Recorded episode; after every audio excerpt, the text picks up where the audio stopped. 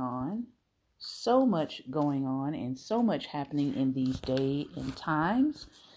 And I just think that sometimes we just need to take a pause. We need to have some breathing moments, some reflective moments, right? All throughout our day, if possible. Um, I know that this is a long day for me. I started out around about 8 o'clock. And after I get off here tonight, I have one more class to teach. And then I will be sort of doing my downtime after 8 o'clock. so tonight we are only going to be reading about what was the Harlem Renaissance. So I know that I can make time in between this teaching and my class on tonight. So I hope everybody is doing well. We know that there is lots of stuff happening in the world and in the news, but in all things, make sure that you're checking in with yourself, that you know what's happening inside of you and with you and with your body, soul, and spirit. Um, because the way this world is shaping up, um, we can be so inundated with what's happening externally that we stop checking for what's happening internally. So, this is your reminder, if you haven't gotten one today, to check in with yourself, to do that introspection for yourself, to make sure you're good, body, mind, and spirit. So, again, we are finishing up what was the Harlem Renaissance. And then tomorrow we'll be jumping back into the other reads that we have been looking at along with the uh, inventor's work. We're on the chapter entitled The End and After. The End and After. The Great Depression signaled the beginning of the end for the Harlem Renaissance. Langston Hughes said, We were no longer in vogue anyway, we Negroes. Colored actors began to go hungry, publishers politely rejected new manuscripts, and patrons found other uses for their money. Magazines like The Crisis and Opportunity stopped giving out cash prizes to writers. The WPA provided work for some for a few years, but most black writers and artists of the day lived hand to mouth. As time passed, popular interest in black culture began to fade. Struggling Americans were more concerned with money than with art. Hughes said, quote, The ordinary Negroes hadn't heard of the Negro Renaissance, and if they had, it hadn't raised their wages any. Even Alain Locke realized the new Negro movement should have addressed itself more to the people themselves. Black people kept arriving from the South looking for work, but jobs were scarce during the Great Depression. It was lack of work that struck the final blow to the Harlem Renaissance in March 1935 in the form of a riot. Many Harlem businesses had remained white owned.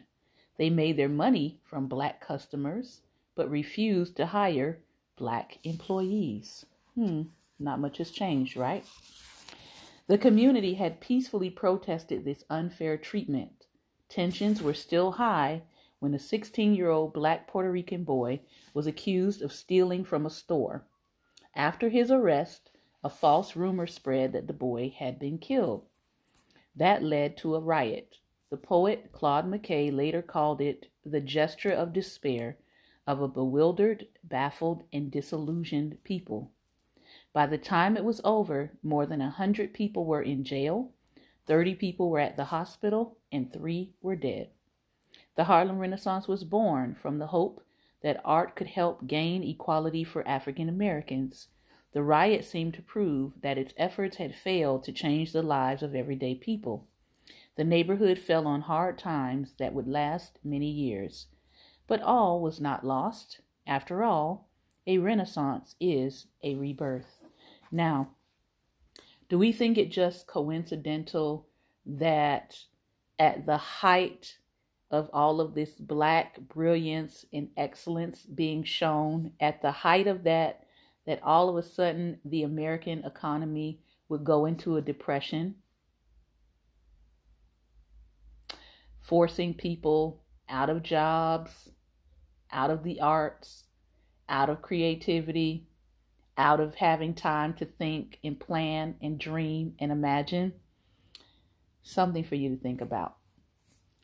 The Harlem Renaissance gave birth to the new Negro. That spirit lived on in the works of future black writers such as James Baldwin and Lorraine Hansberry, who in turn influence writers today.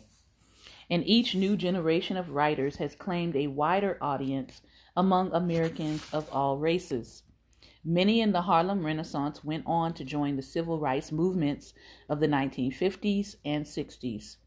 Louis Armstrong donated money to the cause and spoke out against segregation in schools. One of the organizers of the famous March on Washington, D.C. in 1963 was the Messenger magazine editor A. Philip Randolph. Josephine Baker shared the stage with Martin Luther King that day. She spoke briefly, saying, I have walked into the palaces of kings and queens and into the houses of presidents, but I could not walk into a hotel in America and get a cup of coffee. Toward the end of the march, Dr. King delivered his famous I Have a Dream speech. King was a fan of Langston Hughes's poetry. Some people believed his speech was inspired in part by Hughes's line, What happens to a dream deferred? In his speech, King talked about his dream for equality. He said that he was personally the victim of deferred dreams, but he still believed his dream could come true. Music also outlived the Harlem Renaissance. Jazz continues to influence modern music, including hip hop. One musician said hip hop is like one of the children of jazz. Another musician called both types of music a link to the reality of black folks and black youth in particular. The art of the Harlem Renaissance also inspired new generations of African American visual artists. Augusta Savage's student Jacob Lawrence and 306 group member Romare Bearden went on to great fame as part of the second wave of Harlem artists. Their Renaissance origins are powerfully reflected in their work. During the Harlem Renaissance, it was illegal for people who were attracted to people of their same sex to live openly in America. But this did not stop such artists as Langston Hughes, Alain Locke, and Countee Cullen from including those experiences in their own work. They are now celebrated for presenting a little seen part of black life in America. In the first quarter of the 21st century, Harlem itself began experiencing another rebirth. More people of all races have moved to the area. A vibrant new culture is bringing the famous neighborhood and its history back to life. The Harlem Renaissance set out to celebrate African American culture. In that, it succeeded. Even so, African Americans and other people of color still struggle for equality in society and in the creative arts. The movie industry has come under fire for its lack of diversity. The same is true in the visual arts and the book world. But efforts are being made to improve representation, and African Americans continue to make beautiful art despite the challenges we face. That determined creativity is perhaps the greatest legacy of Harlem Renaissance.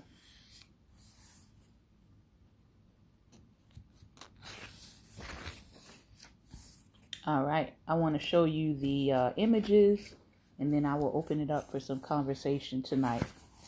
So these are some of the images in the back here. This is blues singer Bessie Smith. As I said before, these are some wonderful photographs of the time. Some of these are in the Life Picture Collection in Getty Images. This is the sculptor Augusta Savage. Now, also during this time was the sculptor Edmonia Lewis, who recently just got a um, postage stamp. You have the poet Langston Hughes holding on to an African statue at the time.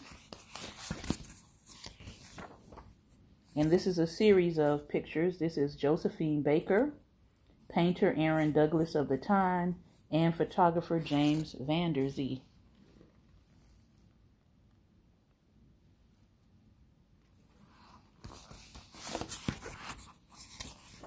Not to be forgotten, dancer Bill Bojangles Robinson. And Meta Vaux Ward Warrick Fuller's one of her most famous sculptures entitled Emancipation.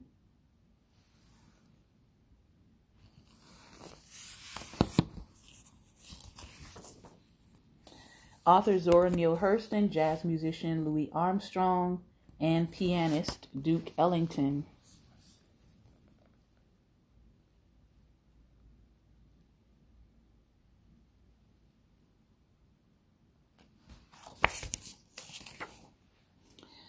An image of the famous Apollo Theater on 125th Street in Harlem. You see the people moving through. So much more busier and crowded these days.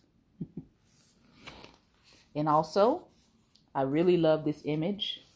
The members of the Harlem Hellfighters who fought in France and earned some of the highest war medals awarded in France.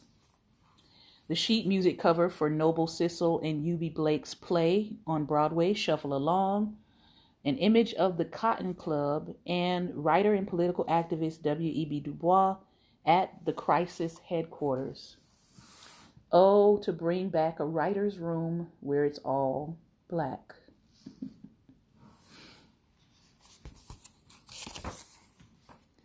Musician Cab Calloway, Broadway actress Ethel Waters in the play Cabin in the Sky, and Paul Robeson as Othello.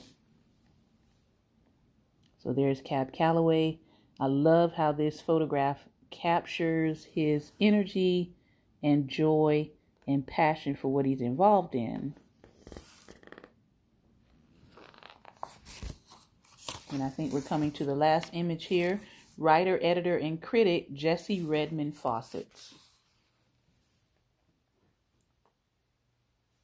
All right. So that concludes the reading about the Harlem Renaissance. I want to take some time now. So if you would like to um, share your thoughts about how the Renaissance, Harlem Renaissance period ended, and any other insights you would like to offer, you can go ahead and click on the camera and I will bring you in for discussion tonight.